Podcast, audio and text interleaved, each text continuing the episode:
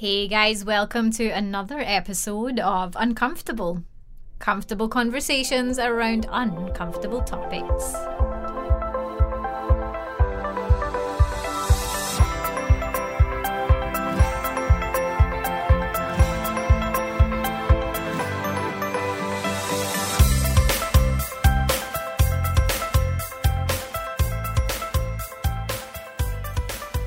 Hey everyone, thanks for tuning in to this episode of Uncomfortable, the podcast.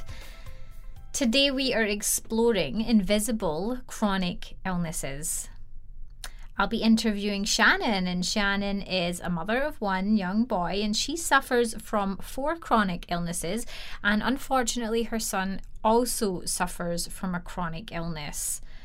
In this episode, we'll just be exploring Shannon's day to day life, the reactions that she gets from other people in her community and her circles, and health professionals. And we'll be talking a little bit about why there's still such a stigma around chronic illness. I really hope that you enjoy our conversation and that it's educational, or hey, maybe if you're someone who suffers from chronic illness, then you can relate to a lot of what Shannon is saying. Enjoy the conversation as always. There may be some adult language, so I always recommend that you pop those headphones on.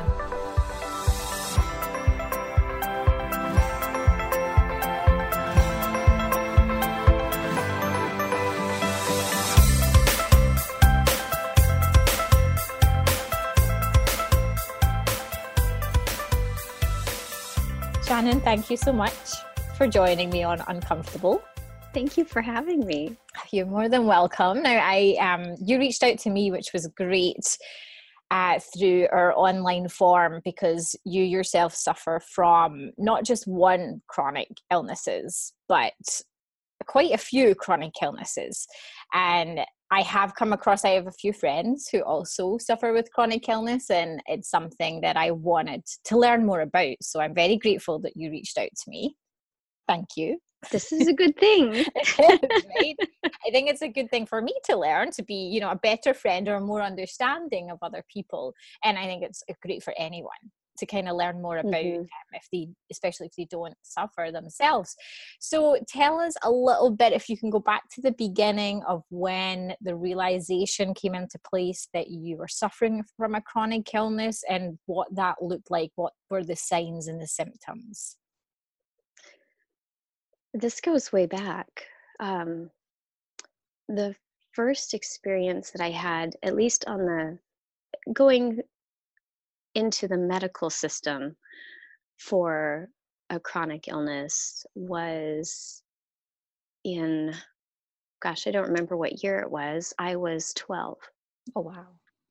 And I have endometriosis. That was the first was that the first? No, I think that was the second illness that was diagnosed. Um, but the suspicion of it was there when I was 12, and mm-hmm. I was having just a horrible time with my menstrual cycle, and there was so much pain and so much blood, and I was bleeding for two weeks, and oh, wow. all of these things that that my mother knew were not normal, and she also had endometriosis. Mm. So she had a she had a lot of empathy for this, but she also had understanding of what the symptoms were like. And um, I imagine that she was probably really crushed to see mm. those in her daughter because that's something that you definitely don't want to pass on. But um, she was the one that that introduced me to receiving care for that, which for that particular for that particular situation is difficult because I was presenting as a pediatric patient with what is thought of as a very grown up issue. Mm-hmm. And so things like my pain weren't considered, um, it was almost, it was a very, very archaic, uh, just dehumanizing process because I was a child.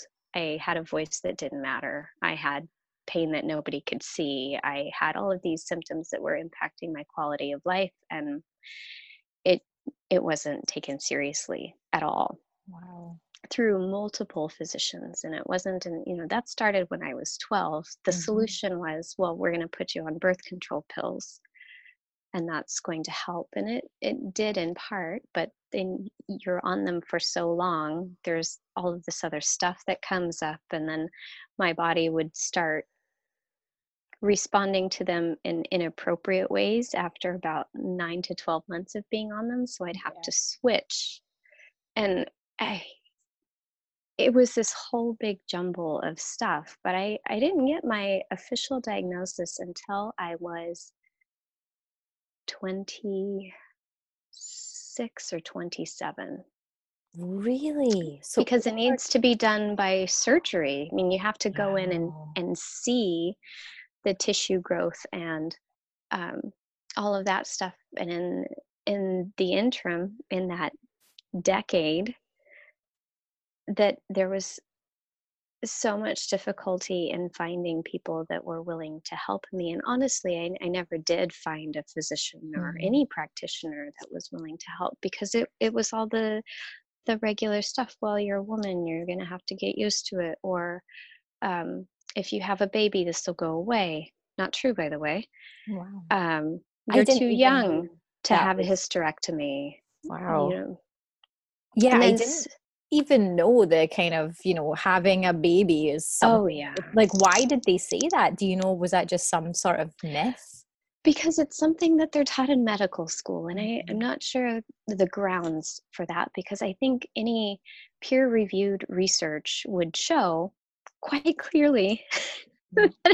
in women with endometriosis who are able to conceive because it impacts fertility mm-hmm. significantly mm-hmm. that it doesn't magically go away after eh, being pregnant and carrying a child it it it just doesn't and even things like hysterectomy can't automatically take everything away because it mm-hmm. depends on where your your deposited tissue is going okay. so you can have endometrial tissue on your intestine and removing your uterus doesn't make that go away because the tissue is still going to find a way to get there and grow even mm-hmm. if you you get uh, we call it get cleaned out every couple of years somebody will go in and remove all of that stuff but it comes back even wow. after you've had a hysterectomy it comes back and that's what hurts so much is the things growing in places they're not supposed to be yeah and then there just being no no solution you know no way to get to kind of the root of the that, problem that is the big big thing with mm-hmm. chronic illness it's that a lot of us think that we're crazy because we have we have symptoms a lot of the time we have more symptoms than we have signs signs would be something that a physician or a nurse could see that's mm-hmm. something that's measurable mm-hmm. whereas a symptom is what we feel internally and so we can we can qualify it and we can attempt to quantify it but it's not measurable to mm-hmm. someone else and because of that there's so little research on most of these illnesses. I mean i'm i was trying to think of yesterday of a chronic illness where we know the cause and there is a treatment. And you couldn't think of any? this is the difficulty for oh. the the medical community is because they don't really have anything to do for people that have something like lupus or MS mm-hmm. or fibromyalgia or rheumatoid arthritis they they understand pieces of it and they can certainly develop medications that suppress the symptoms but when it comes to true treatment of it, to eradicating the disease, to returning the body to something that is more normal, for lack mm-hmm. of a better term, that doesn't exist. Wow. Oh, yeah, that must be incredibly frustrating. You mentioned that endometriosis, oh, God, it's one of those words it's I always stumble on, right? Endometriosis was the second diagnosis you had. So, what was the first one? Are you okay sharing that? Oh, yeah. The first one, um, was when I was, I believe I was 24. And that sticks out to me because I got married when I was 25 and I was in the throes of dealing with all of this while I was getting ready to be married and thinking, mm-hmm. oh, I'm going to flip out when I'm exchanging my vows. Um, but then I, I was diagnosed with panic disorder and generalized anxiety, mm. and it was the panic disorder was bad enough that it was interfering with my life. Mm-hmm. I would plan my life around what I could do and what I couldn't do because if I wasn't having a panic attack, I was afraid that I was going to have a panic attack. And so I was looking for ways that I could drive to work without having a panic mm. panic attack or uh, set up my my workstation so that I was minimizing some of the inputs that were coming in and giving my system a little safer place and I was avoiding people and conversations and all of this stuff because it was really hard for me to feel like I was going to die. Like there was an elephant mm. sitting on my chest and I was having a heart attack and I couldn't think clearly and I was sweating and my heart was racing and all of this to me that feels like very physical stuff and yet when I would talk to a physician about it it was oh yeah well that's just panic. Yeah. Which is i can appreciate that it's not an actual heart attack and i can appreciate that it's not cancerous growth but when you are feeling it and when it's mm-hmm. interrupting your life in that way what you really want is is help and that was another case in which um, it's one of those things that you you have or you don't have and it doesn't really go away you can learn how to manage mm-hmm. it really well and you can you know, scoot it over into remission. But when things change in your life, it will come back because that's kind of the way that your brain is set up. And Did so, you ever notice anything in particular that would trigger that, or could it be anything? At that time, it was so bad that it was anything. I would have them for no reason. I, I would sit in a quiet spot and feel overcome with dread mm.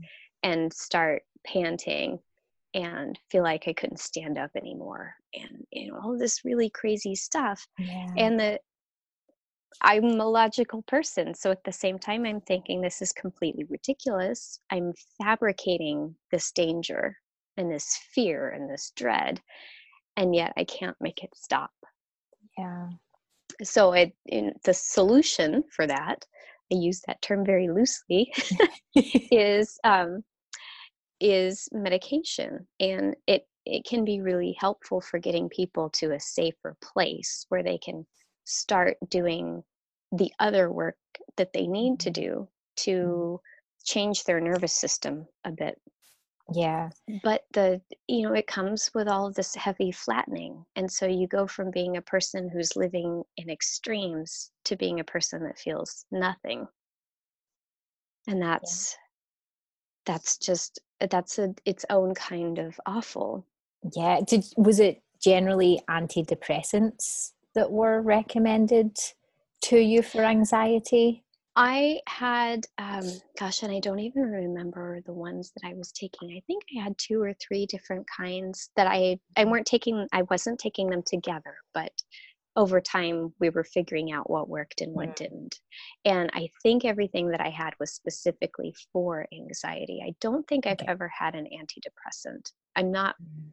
i'm not positive but i don't i don't recall that i have yeah, no, I'm just always curious because I hear of people who suffer from anxiety and that's what they end up on. And I always just kind of wonder, like, what's the thinking in the medical community? Like, that that's a solution. I'm not that I'm saying it's not, I'm just yeah. wondering like why and what the link is there you have spoken about kind of the reactions um, that you would get from people in like the healthcare community and finding um, you know trying to find someone that would actually help you very mm-hmm. diff- you know, very difficult what was the um like as you kind of progressed you know you went on to have even more chronic illnesses was there ever a point where you did find any care or someone willing to try or was it always just brushed off I had a really hard time until I was, oh golly, um,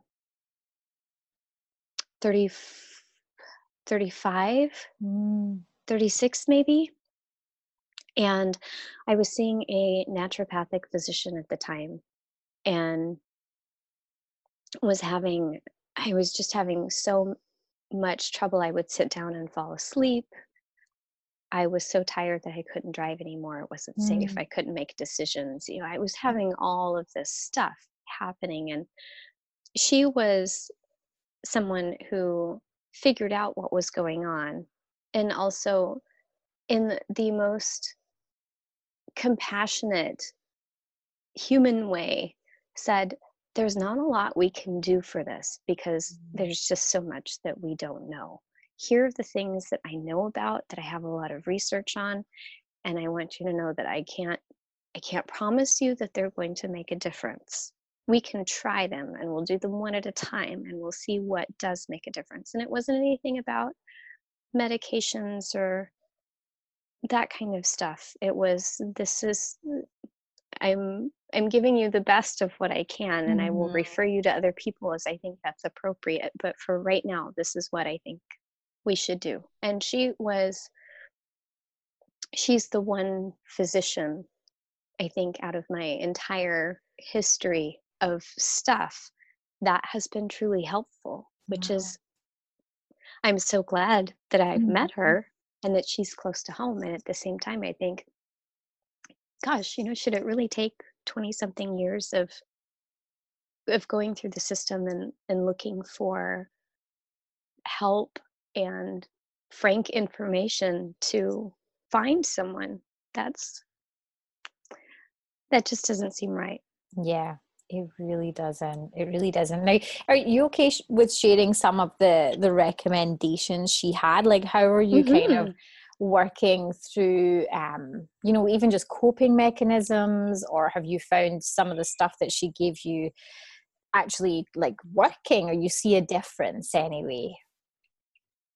certainly um well by the time that i had seen her i had been diagnosed with celiac disease which is another thing that has to be done surgically Mm-hmm. and and i was seeing her for all of this cognitive stuff and extreme fatigue and she said that i have a chronic epstein-barr infection which is the virus that causes mono Okay. and i've had mono before i've had mono twice that's been diagnosed and i thought that you could only get it once Yeah. right that's like um like chicken pox you're only Yeah. supposed to get it once. And and oddly enough i had chicken pox as a kid and i already had shingles as an adult which is crazy because i was under 40 at the time. Oh God, that and must that's just not supposed to happen. Oh yeah. the pharmacist gave me it was a look of disbelief. Um Yeah. anyway so she was helping me with that and that's that's another one of those very mysterious illnesses Mhm. where there's hardly any research about it and the symptoms from person to person are so diverse so in Mhm. my case i had a lot of inflammation along my spine and in my brain which is what was causing all of this neurological stuff Mm. and there are things that you can do to help with that so we were looking at bringing down inflammation. We're looking at doing some stuff with the immune system but we also have to balance that really well because i have an autoimmune disease. If i put a lot into my immune system and i'm not being very careful about it then everything else goes haywire because my body's immune system is already kind of off. Um, so it's one of the things the first thing that i started with was her with her was these massive vitamin injections b6 and b12 and i wasn't i didn't have an attachment to whether that worked either way. I was hopeful but i wasn't expecting a lot. Mhm. and it it did make an improvement. I think that that helped get me over the hump of the crushing fatigue and the Epstein Barr virus causes chronic fatigue syndrome, and that's uh, people make jokes about that because they think, oh, well, you know, you're just tired all the time. Yeah, that's really rough. I could totally stay in bed.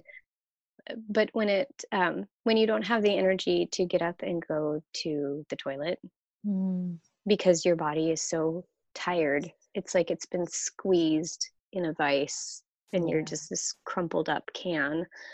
Um, it's hard. So it was a bit of a lift from that. And then we tried working on acupuncture hmm. because she's also an acupuncturist. And I have not a fear of needles, but not a great comfort with them. Yeah. and so that was hard. And she helped me work up to that. So she would start with points on my back so that I couldn't see and had a very lovely setup and it it didn't hurt it wasn't uncomfortable there were times when I would feel a zing mm-hmm. she she'd put the needle in and then spin it yeah. a little bit and we were talking about that later and she'd say well you know that was a point that you really needed to have stimulated because mm-hmm. there was stuff in there that was stuck and as I became more and more okay with that, then we would work up to doing some of the points on the front, and I would have them the needles in my hands, and I had some on my face and my yeah. forehead. So I'm lying there looking up, thinking, "Gosh, I hope I don't fall off this table." I I love acupuncture. One of my fears is that I'm gonna fall asleep and roll over with the needles yeah. in me. Yeah. that would be terrible. Right. It's I love it, but that's the one thing that goes through my mind. So I'm like, don't fall asleep. Don't fall mm-hmm. asleep. yeah. Relax but don't. There's no pressure. totally. And how did you find the acupuncture? Like how long are you still doing it to this day or you- I'm not I'm not still doing the acupuncture. Um I did that for was probably a little over a year. And our goal, um, what she told me when we first started talking about options was she said, You have about three to five years to turn this around, or else it's going to be stickier mm. and it will be harder to make progress. And we talked about a lot of different things. One of the big things that came from that was just changing my lifestyle. Yeah. And I had been working in a job that she very plainly told me did not agree with my physical health. And she said, You can stay in your job and do what you really enjoy doing and be sick and get sicker. Mm-hmm. Or you can look at some other options. And I know that's a difficult choice, and I don't want to put all of this on you, but I'm, my job is to help you. And I think that's one of the biggest things that I can mm-hmm. see that would make a difference so that was eh, that was a difficult choice and i fought it for a long time and then i finally decided you know she's she's right and it that has been the biggest factor. Wow so how, changing how my lifestyle how long were you in that job for? Um let's see. I was there for another two two years after diagnosis. And it, well, I guess it was about a year and a half after diagnosis and two years after mm-hmm. symptoms. So it took you a while to kind of make that decision. Yeah, well, I had just not long before finished a master's degree in that field. Yeah. And I was doing really great things and I loved the work and I had been working toward it for a long time and there was a lot of attachment mm. wrapped up in that and um, definition of who I was. I, you know, my priorities were not in the best place because I was mm. so much focused on my work as who I was and what I was in the world instead of just me being me. Yeah. That's a person that has a job. Yeah. You know, I I was the job and so that made it harder. Mm-hmm. but so much more necessary. Yeah, yeah. It's mm-hmm. almost like you kind of saw that job as your identity, and then you're trying to walk away from what you think is your identity. It's not really, yeah. but that's your your mindset at the time. Yeah, yeah, yeah. Wow. That was it was a difficult choice, but I would absolutely do that again. Yeah. Is there anything else in your lifestyle you had to you changed up to kind of make things improve? Um, that was the big one because by that time I already had a super clean diet because I mm-hmm. had to for mm-hmm. celiac disease. Um, I was doing well with physical activity until I got sick, and then I I couldn't sit down without falling asleep. So mm. it wasn't likely that I was going to be doing powerlifting or bicycling or yeah. swimming or anything like that. Um, that was that was really the big thing. I wasn't I mm-hmm. wasn't a smoker. Um, there wasn't anything else in my life that was risky from a health perspective. It was mm-hmm. just the fact that I'm an overachiever and I was in a high stress job and I was asking my body to do things that she just really wasn't interested in doing. Yeah. And how's the, how has it been since you left? How long ago did you let go of that job? It has been it was three years ago in march. So i left in 2016 yeah. And how's how's your health been since it's been so much better mm-hmm. i still have and i probably will always have flares and off days and if I get something like a virus, for example, it stays mm-hmm. in my system a lot longer than it does in anybody else that I know.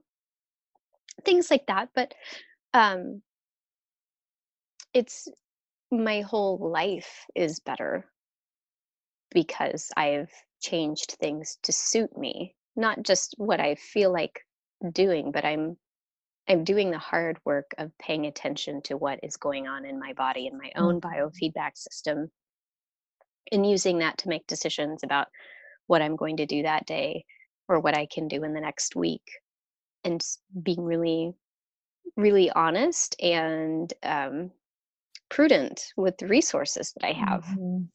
Yeah. Now you mentioned um, in the past in our little pre-interview that now your your kid, your son, also has chronic illness. Mm-hmm. So what's the, the kind of day in the life of, you know, of, of your life, just kind of getting yourself up if you're having an off day, but then also being able to kind of manage and be there for a child who's also suffering. Yeah, this is a the thing about chronic illness is that it's the best exercise in budgeting ever. Mm mm-hmm. because you, your resources are massively constrained and so you have to figure out what the things are in order of importance where you can take away from where you can reallocate and that's what we do so uh, we tend to react to each other health wise if i'm having a hard time he's more likely to have a hard time as i'm starting to recover mm and vice versa. So if he's having a hard time, once he starts recovering, I'm going to have a hard time. Oh, interesting. Because we're so tuned in to each mm-hmm. other and we share experiences all the time. So we our bodies just are smart enough to know that during the time that the other person may need us more, that we need to be on for that. Yeah. And then when that person is starting to recover, that uh, now it's time. Yeah. Now it's time to ask for help. But a, a day for us is the magic of our day is that we schedule just one thing if we schedule anything. Mm. And that is such a different life for me than having to wake up at a certain time and then leave the house by a certain time with him to get him to daycare and then go to work and then spend the day in meetings and then leave on time to pick him up and all of these appointment type things. Yeah. We both wake up when our bodies tell us that it's time to wake up. We don't use alarm clocks. We don't schedule mm. anything in the morning. This is a rare exception yeah. but generally if i'm, I'm if i'm doing my own work with people mm-hmm. i i might schedule early in the morning i might schedule late in the morning but generally most things happen in the afternoon because i know that's when that's when it works into our lives better mm-hmm. um we just have we have so little structure and we have a lot of rhythm. So there are patterns of things that we do that are the same or very similar. But rather than try to force them into something that is exactly the same every time, yeah. we've just learned to focus on the rhythm instead of the structure itself that mm-hmm. we kind of want it to feel the same way every time but yeah. it doesn't have to look the same way every time and that way if we have if we have a bump if um if he epilepsy is one of his things incidentally. So if he has a seizure that uh, one seizure means three days of us being out of activity Mm, because it takes him a couple of days to recover. Yeah. and so if we have something like that come up then it's easy for us just to say okay well the the two things that we had scheduled for these other days i will reschedule because it's just one thing a day. Yeah. And then we can do whatever it is that our bodies need to do to take care of themselves. And it's just it's this oddly marvelous intentional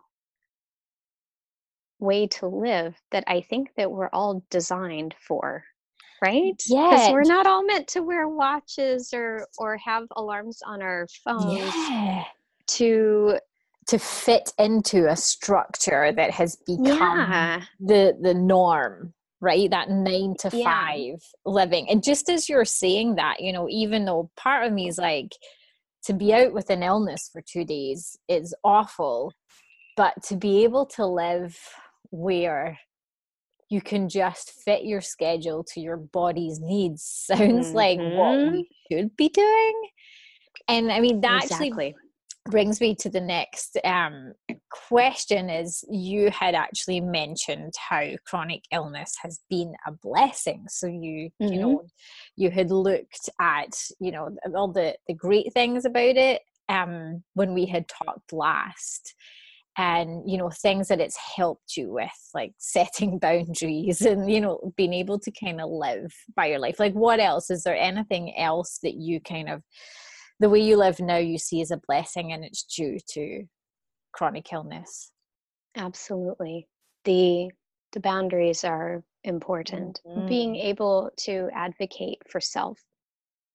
And also in my case because i'm a parent of someone that is medically exceptional learning how to advocate for him and to teach him to advocate for himself Mhm. without um, without being dismissed as a pediatric patient he has a whole other set of considerations that all of his experiences are minimized and um, being able to say hey you know that's not okay with me or no this pain is really bad and i appreciate that you can't see it or could we talk about something other than just squashing these symptoms? Like how can i really get better.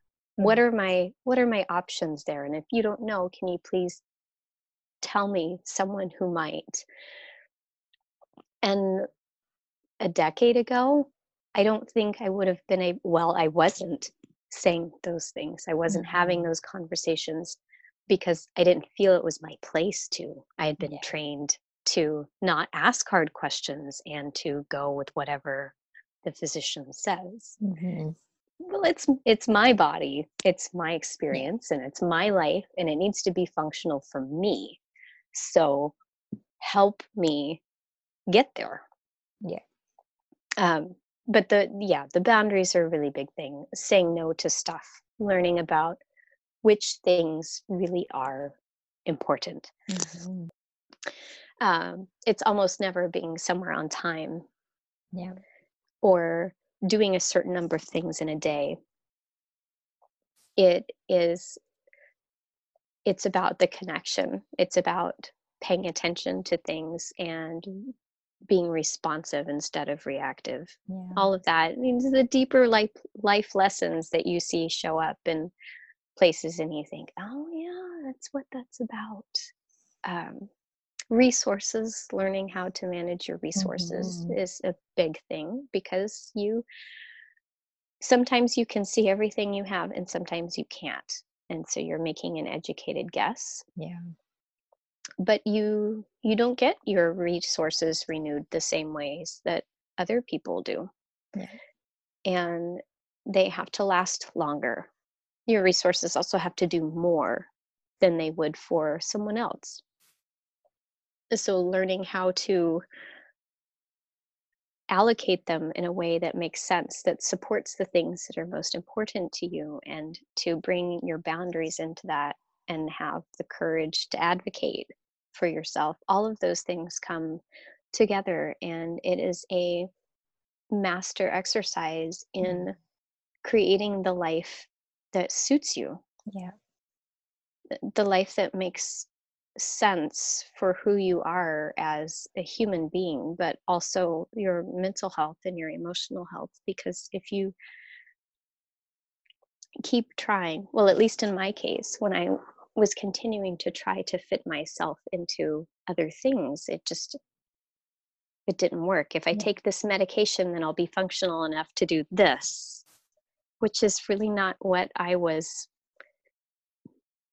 intended or designed Yeah. or destined to do any of those things because i i feel like if if i had been meant for that then things would just work Mm-hmm. i'd i'd still have to work hard for them they wouldn't just fall in my lap but that there was so much discord in my body to the point where i couldn't get out of bed on some days Yeah. that it it seems like know when things are going in a complementary way that doesn't happen Yeah. right? So Yeah. what- what can i change It's like listen to my body. Yeah. yeah it, it's alarming how much we don't do that and how Mhm. much we train our kids not to do that Yeah. how much the medical profession encourages us not to do that Yeah. Yeah. It's it's frightening. Now, other than medical professionals, when you are talking to other people, perhaps someone who doesn't know you very well, and you kind of perhaps mention that you suffer from a chronic illness or multiple chronic illnesses, like what's the general reaction you get from people? Are they supportive? Do they question you? Yeah. What do they say? well i've i've learned enough by now to not have conversations with people that i don't know about this kind of stuff Mhm. because the response is usually there are a couple things well you don't look sick which is not helpful No. um and then people tend to start in with a whole bunch of questions. Well, have you tried echinacea? Or what about um, float sessions? I hear they're fabulous. Or have you tried eating this superfood and following this diet and taking this supplement? Because I have a friend who said that that worked. And like literally her life is totally amazing now. Yeah.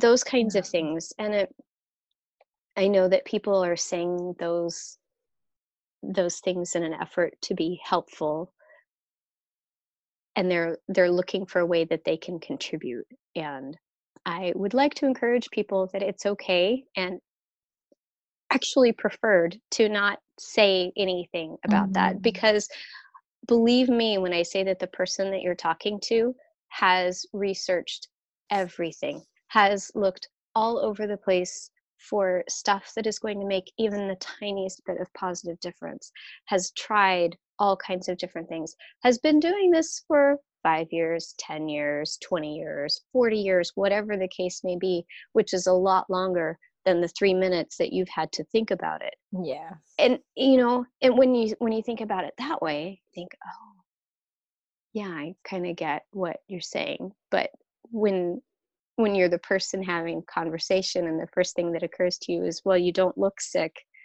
And so it must not be as bad as you're saying. And let me help you with my vast medical knowledge and give you all of yeah. these things that you should be doing that you clearly aren't doing because then this wouldn't be a problem and that's what it feels like i know that's mm-hmm. not how it's intended but that's when when we hear stuff like that it's just there's no point in having a conversation yeah fair enough it's just best not to bring it up i know and like you know okay someone may have be taking some superfood and on some super fad diet like even just diets don't just because it worked for one person doesn't mean it's going to work for someone else. You don't know anyone else's yeah. body. Like, yeah, it's just crazy. So it's almost like they try and cure you in the three minutes that uh, they've been talking to you. It, eh, yes, and it's so prevalent. Mm-hmm. It's, I mean, it. When we're talking about it now, it sounds ridiculous. Like, how could someone, how could someone presume to think that? Oh, well, you just you do, my my friend's sister sells a supplement and you should totally start taking it and it's $300 a month or whatever it is um, but when you look at it from a different perspective of someone who's on the receiving end of this you realize mm-hmm. that is that's pretty crazy what you're saying yeah yeah fair enough now, why do you think chronic illness is something that is still kind of deemed as an uncomfortable conversation? Like, why is there still stigma around that, and what can we do to change that? There's so much that we don't know about it. Earlier, we were talking about the cause and the treatment. Yeah. Of things, and and when we aren't sure about the cause, or when we aren't sure about treatment options, it's hard to talk about it because we have created a society where there's a lot of immediate gratification that we are problem solvers we just do mm-hmm. things and and when we are in places where there's the discomfort of not knowing like some of the classic buddhist discussions with um, beginner's mind and not knowing and impermanence and all of that kind of stuff it's that unease that we we try to do something with mm-hmm. which is why people throw solutions at us which is why we don't talk about it which is why um, which is why people maybe can be really defensive about things is that there's when we don't know stuff, we fill in the blanks. Mm. And that's where misunderstandings come from and then people are making assumptions about things and and yeah. it's crummy on both sides it's almost like we've created a culture of quick fixes. So when there's yeah. something that there's no quick fix for it's almost like people just kind of want to walk away from it and right. you know, yeah it's like if there's no quick fix then there's nothing mm-hmm. we can do. Whereas it might just might just take some time or maybe there's no fix but there's coping mechanisms. Yeah. With chronic illnesses they're typically lifetime mm-hmm. they don't go away and that's um that's okay mm-hmm. because I think that they're invitations for us to really be intentional about how we live and to make better decisions and to do things that suit us and to have the courage that maybe we didn't have before. Yeah. To assert ourselves and do the things that work for us instead of the things that we believe will be beneficial for other people. Mm-hmm. Now, what kind of coping mechanisms um, do you use? Is there anything in particular? I know you did acupuncture for a little while. Is there anything that's been ongoing that you find really helpful? My biggest one is art, which mm. is now my career. So yeah. that works out pretty well. Yeah. um, there's something about that it's an altered state an altered level of consciousness mm-hmm. i think when you can totally immerse yourself into something without being concerned about how it's going to be seen by other people or or what you're going to do next those kinds of things that flow state that's become a popular discussion and uh, just giving way to what you feel compelled to do rather than what is logically the next appropriate thing to do. So it, it removes so much pressure. And in a in a life where there feels like there's a lot of pressure and there's a lot of expectation, it's nice to have that lift. And so all of the the stress of expectation, it just goes away. So I do art every day now wow. and it's made it's made a huge difference. The other big thing for me is being outside. Mm. And fortunately, we live in a forest, so it's easy for us just to open the front door and go stand in the yard. And there are all kinds of creatures and enormous yeah. trees. And that's lovely. Um, but it's that, for me, it really has been about disconnecting from the structured life, the things that we've convinced ourselves are most valuable and most civilized and sophisticated. Yeah. The things that I was fighting so hard to acquire. Mm. And now I don't I don't want to have anything to do with them. Wow. What about technology? How how has that or has it affected you in any way? Is it something you step away from, especially in this world of like social media? Mm-hmm did you ever find that kind of made your uh, symptoms worse or is it something you avoid altogether it certainly it certainly can help me feel less well mm-hmm. It's all about how i use it mm. and the big thing for me now is that for anything that i do i, I need to have a purpose there has to be some intention that's tied to something. The question that I typically ask myself is Is this activity something that is going to enhance how I feel? Mm.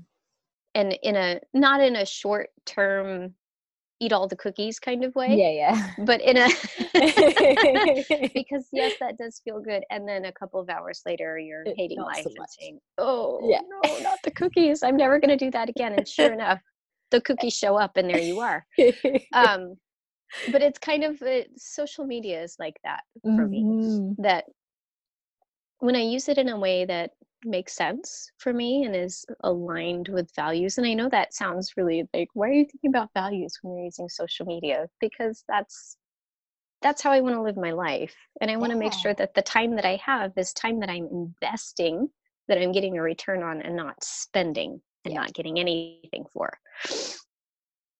Um, but I, I love how social media connects people. I love how you can have quite full relationships with people that you've never seen in person, mm-hmm. that you can find people that have had experiences similar to yours, which is difficult to do in mm-hmm. in real life. And there's um for people that live with chronic illness that maybe have difficulty getting out of the house goodness if you are um, if you live with agoraphobia and you you actually cannot leave your house because it's too terrifying. How do you have a healthy social yeah. interaction with like people? online community is kind of a great answer for that yeah a great way to do that.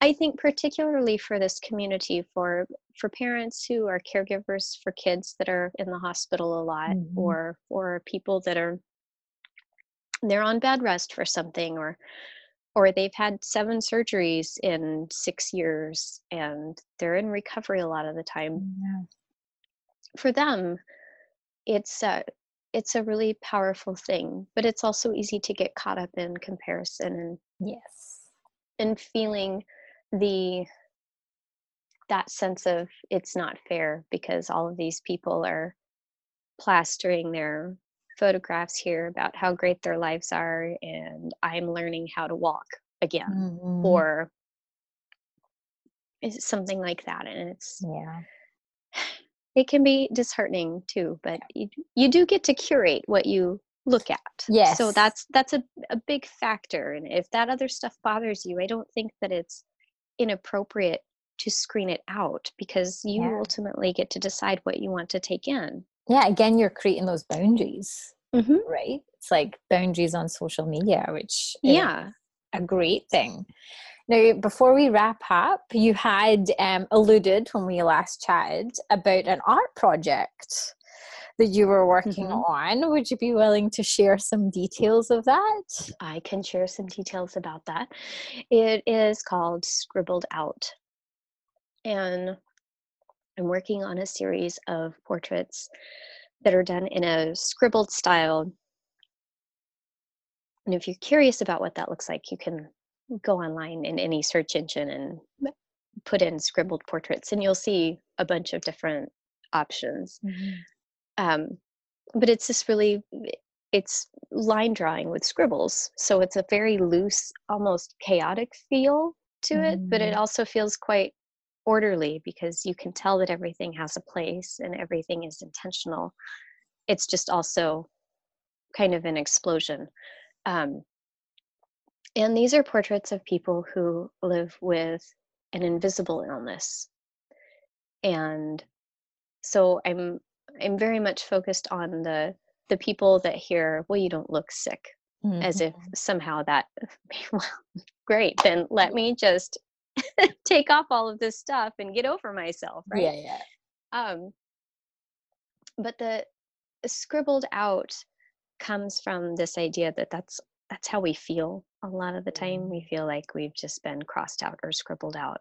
Mm-hmm. uh, and things are complicated. So there's there's it feels scribbly. Like there's not one clean line that shows us where to go or what to do or how to live it's this big tangled knot of stuff and so marrying that with how how other people see these illnesses that they can't see and how they try to make sense of that it's it does feel very scribbly mm. so these portraits are meant to be conversation starters and i'm doing portraits of the people that agree to participate and representing some of their stories in the project and finding a way to match the stories that they tell me with the portrait so that the the level the balance of chaos and order in the portrait reflects the chaos and order in their story yeah because wow. there's always both and the goal with this is to get them into places that provide health services. So, mental health offices, community health clinics, physicians' offices, those kinds of mm-hmm. things. And just have them as, as small displays so that people can talk about them, not as any massive art installation somewhere, but I mm-hmm. really do hope that people can ask some of the uncomfortable questions and have some of those uncomfortable discussions about this because you know someone who lives with a chronic illness, even if you don't see it. And it is a very different way to live. Mm-hmm. Definitely. Well, I hope that somewhere online you share that so I can maybe have a little peek. if you do, don't hesitate to send me the link. I'd be happy to share it if you're willing. Um, but this has been amazing. I'm really grateful that you shared your story, especially at eight o'clock in the morning with myself. I'm so glad we met, Debbie. You're just such a delightful human, and I love what you're doing with this blog and podcast. Thank you. I think these conversations are important. So mm-hmm. thanks again for sharing your story and hopefully it will inspire, you know, people like me who don't quite fully understand chronic illness so that, you know, we can be better people and better friends to the people that we know around us. So thank you.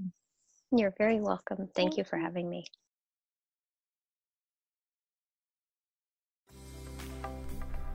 Hey guys, thank you so much for listening. I definitely hope that episode was educational for you.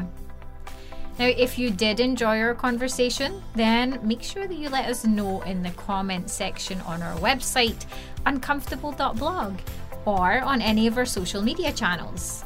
We're on Facebook and Instagram at uncomfortable.blog and Twitter at uncomfy underscore podcast. Now, you can support our podcast by signing up to be a patron and pledging as little as $2 US per month so that we can keep this podcast running. We want to continue having these uncomfortable conversations. So please help us do that. To find out more, you can visit uncomfortable.blog forward slash donate. Thanks so much for listening, guys. Now go forth and get uncomfortable.